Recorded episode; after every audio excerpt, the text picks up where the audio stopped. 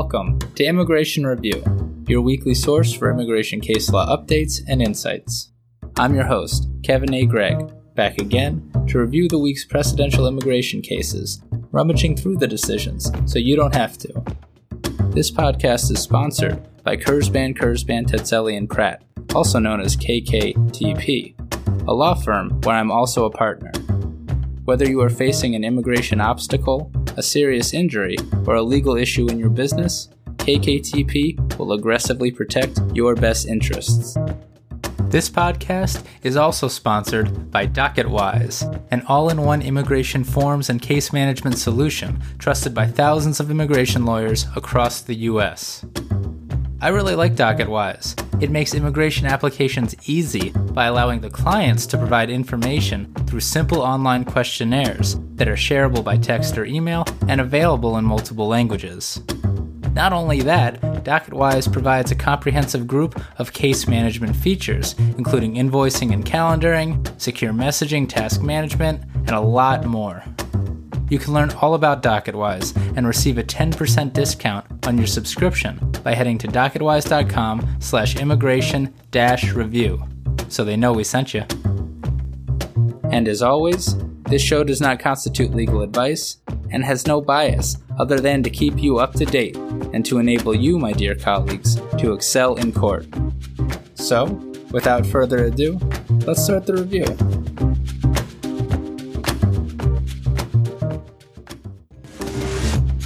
A short week of cases this week.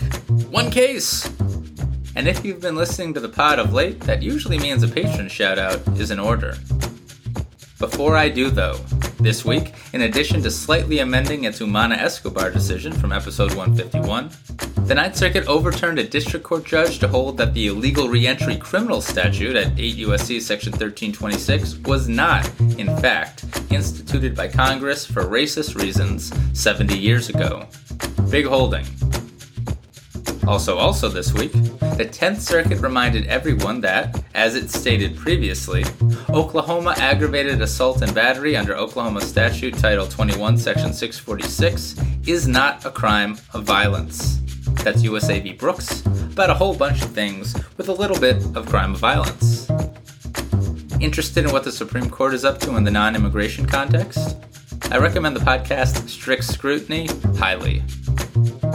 As to those patrons, in addition to the podcast's most generous and longtime attorney supporters of Derek Upchurch, Nenad Milosevic, Brianna Carey, Eunice Scott, Rekha Sharma Crawford, Justin Sweeney, and John Shaw, attorney Patrick Terrell from, if LinkedIn is correct, Grossman Young and Hammond out of Maryland, has joined the fold. Thank you, Patrick, and thank you all patrons, named and unnamed, past, present, and future. Hope to see you all at the AILA National Conference. And great meeting you at the FBA conference, Will Miller. What a nice little nerdy pod community we're sprouting here. Let me know if you'll be in Orlando so we can talk shop. Okay, enough of that. Let's go, BIA.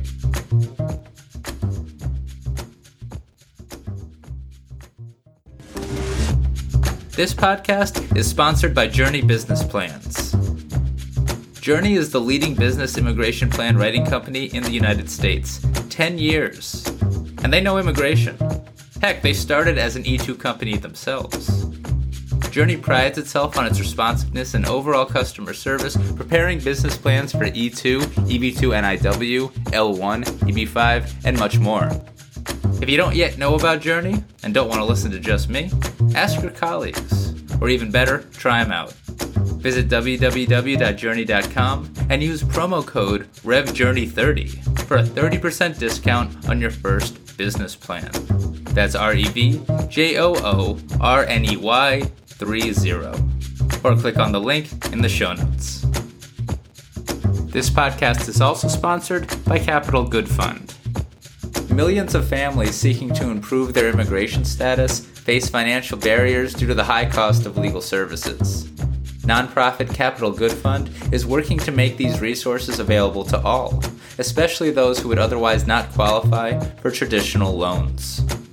Certified CDFI Capital Good Fund is partnering with attorneys to provide the financial services families need.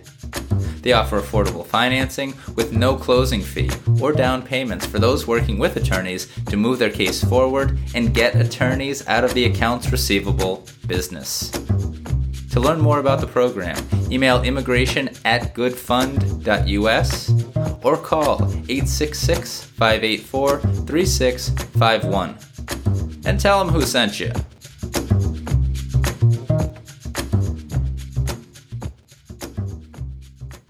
Our first and only case Matter of Pougatchev, published by the BIA.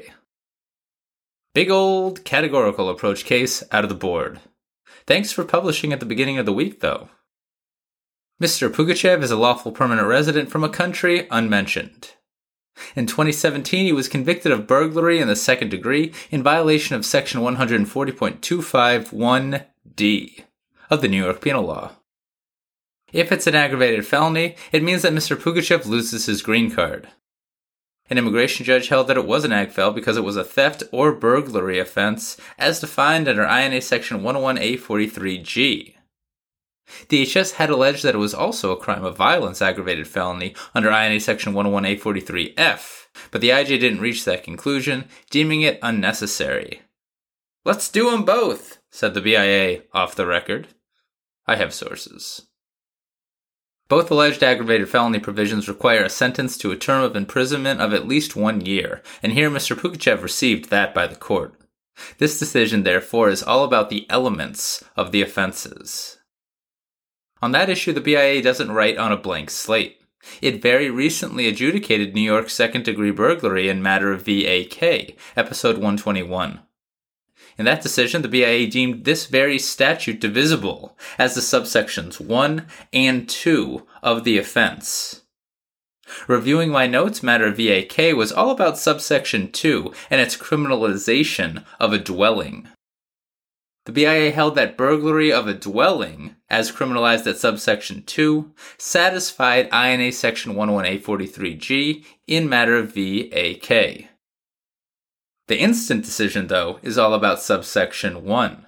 And quote, unlike subsection 2, for all other types of burglary under this statute, the least of the acts criminalized is burglary of a building, end quote. Not necessarily a dwelling. What difference does that make? All the difference in the world under the categorical approach. Let's dive into that. The Supreme Court is constantly amending the generic definition of burglary as used at the aggravated felony definition at section 11843G. In Mathis, for example, everyone, including the Solicitor General, agreed that the federal generic burglary definition didn't include unlawful entering of a quote, land, water, or air vehicle adapted for overnight accommodation, end quote if at least the vehicle could also be used for, quote, the storage or safekeeping of anything of value, end quote. That wouldn't be burglary, said everyone in Mathis, it seems. Now, New York defines a building and thus permits a burglary conviction to include, quote, in addition to its ordinary meaning, any structure, vehicle, or watercraft used for overnight lodging of persons or used by persons for carrying on business therein or used as an elementary or secondary school, or an enclosed motor truck, or an enclosed motor truck trailer. End quote. All of those things could be the basis for a burglary conviction in New York. And it seems like it might be broader than the Supreme Court's federal definition of a building as permitted to constitute federal burglary. Indeed, it is, said the BIA.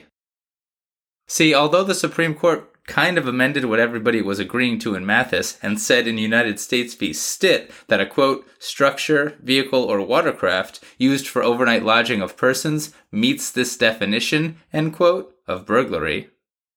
At a minimum, the enclosed motor truck included by New York would not be included in the Supreme Court's definition. That is because, quote, New York law treats such trucks as buildings, even if used only for storage or recreation, as opposed to residential or business purposes, end quote.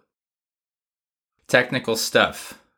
But what you therefore need to know, wrote the BIA, is that the New York statute is overbroad in at least one way. It criminalizes burglary of an enclosed motor truck that could be used for simply storage, while Supreme Court precedent explains that this is not what federal burglary means.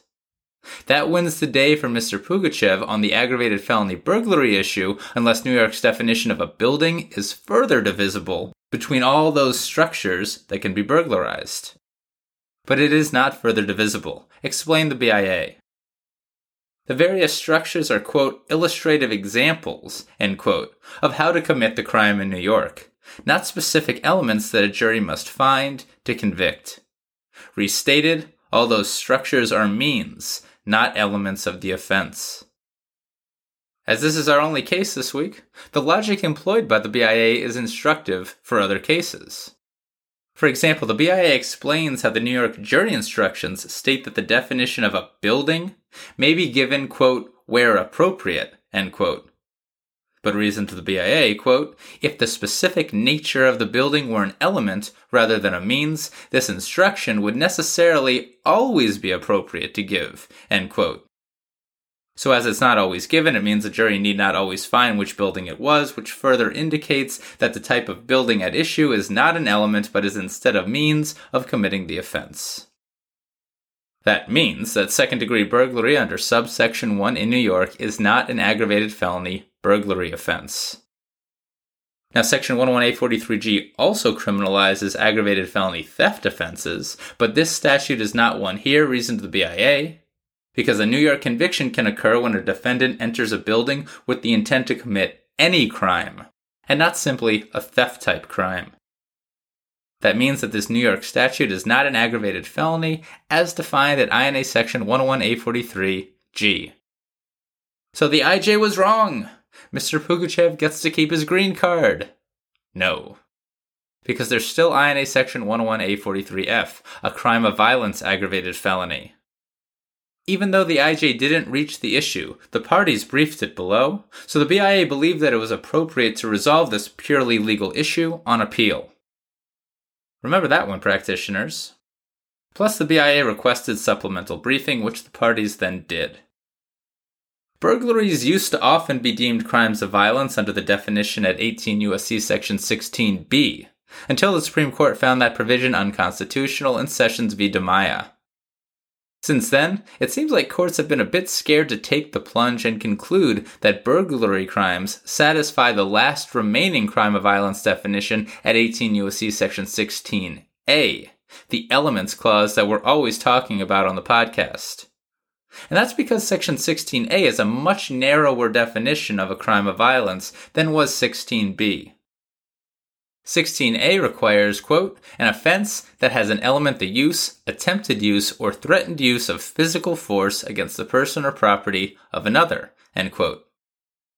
Alright, so let's do crimes of violence now.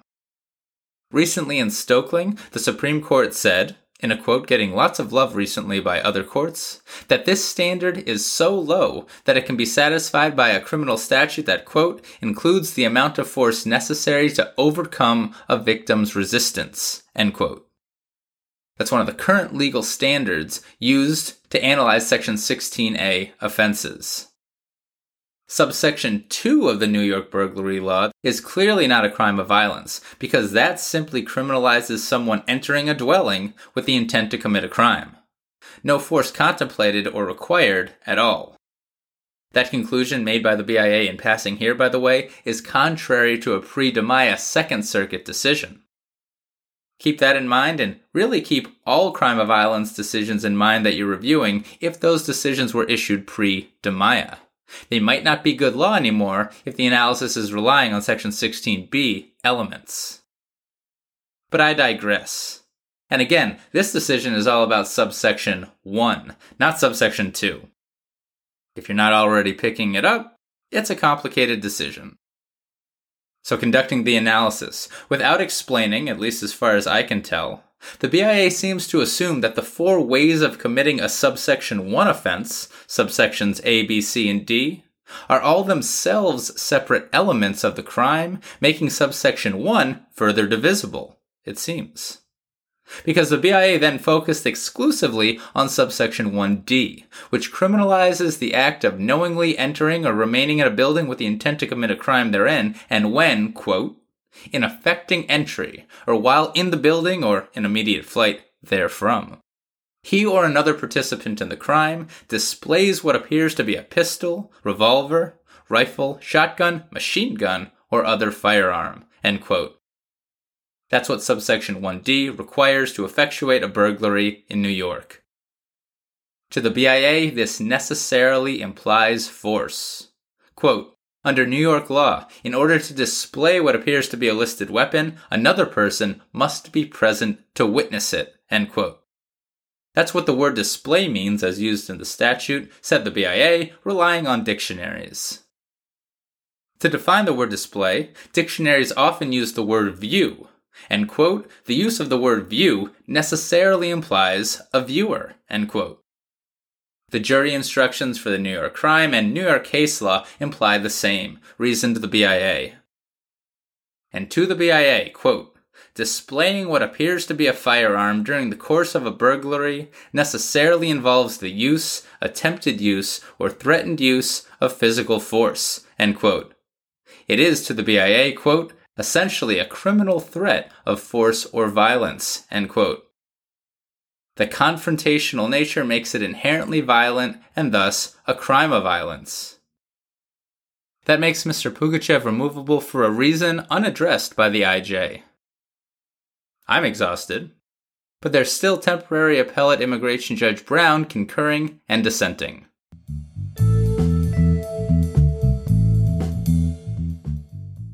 Judge Brown agrees that the New York burglary crime is not an aggravated felony burglary or theft offense, but believes that also it's not a crime of violence. Unlike the majority and passages that I did not mention, Judge Brown doesn't believe that New York burglary is akin to New York robbery. While New York robbery might be a crime of violence, reasons Judge Brown, quote, robbery always involves forcible stealing from a person, and burglary does not, end quote. Nor is Judge Brown persuaded by the majority's analysis regarding the word display. Relying on the Supreme Court's very recent decision in Borden, Judge Brown explains, for example, that, quote, the language of the model jury instructions does not require the type of directness or targeting described in Borden, end quote. Nor is there anything, quote, in the statute that requires the person perceiving the display to be the victim of the crime, rather than a bystander or another defendant, end quote. Nor is the majority's assumption that second degree burglary is a confrontational crime a correct assumption, reasoned Judge Brown. Really, Judge Brown provides many arguments to make should a similar, yet slightly distinct, statute not yet adjudicated by the BIA ever come your way. As to me, I'm still not sure where in the decision the BIA concluded that subsection 1 was internally divisible, such that the BIA could analyze sub subsection D separately from sub subsections 1A, 1B, and 1C. Did I miss it? Flood my inbox. And that is matter of Pougatchev.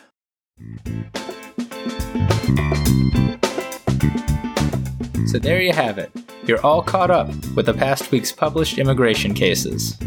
I'm Kevin A. Gregg, a partner with the law firm Kurzban, Kurzban, Tetzeli, and Pratt, and this has been another episode of Immigration Review. Thank you for listening, and I hope you enjoyed it. If you did, please share it with a friend and rate and review us. Each review helps new listeners find the show. And of course, subscribe to Immigration Review wherever you get your podcasts. If you like what we do and want to become a patron of the show, please check out our Patreon page at www.patreon.com forward slash immigration review, or click on the link in the show notes. And if you're interested in an official Immigration Review CLE certificate for 5 credit hours, email me at kgregg at kktplaw.com with your full name and the episode numbers for the 10 shows you've listened to. Also, feel free to email me with questions, comments, or anything at all. And follow the show on Instagram and Facebook at Immigration Review, and send us a tweet at ImmReview. That's I M M Review. I'll be back next Monday for a brand new discussion. Until then, I'm Kevin A. Gregg, bringing you the Immigration Review.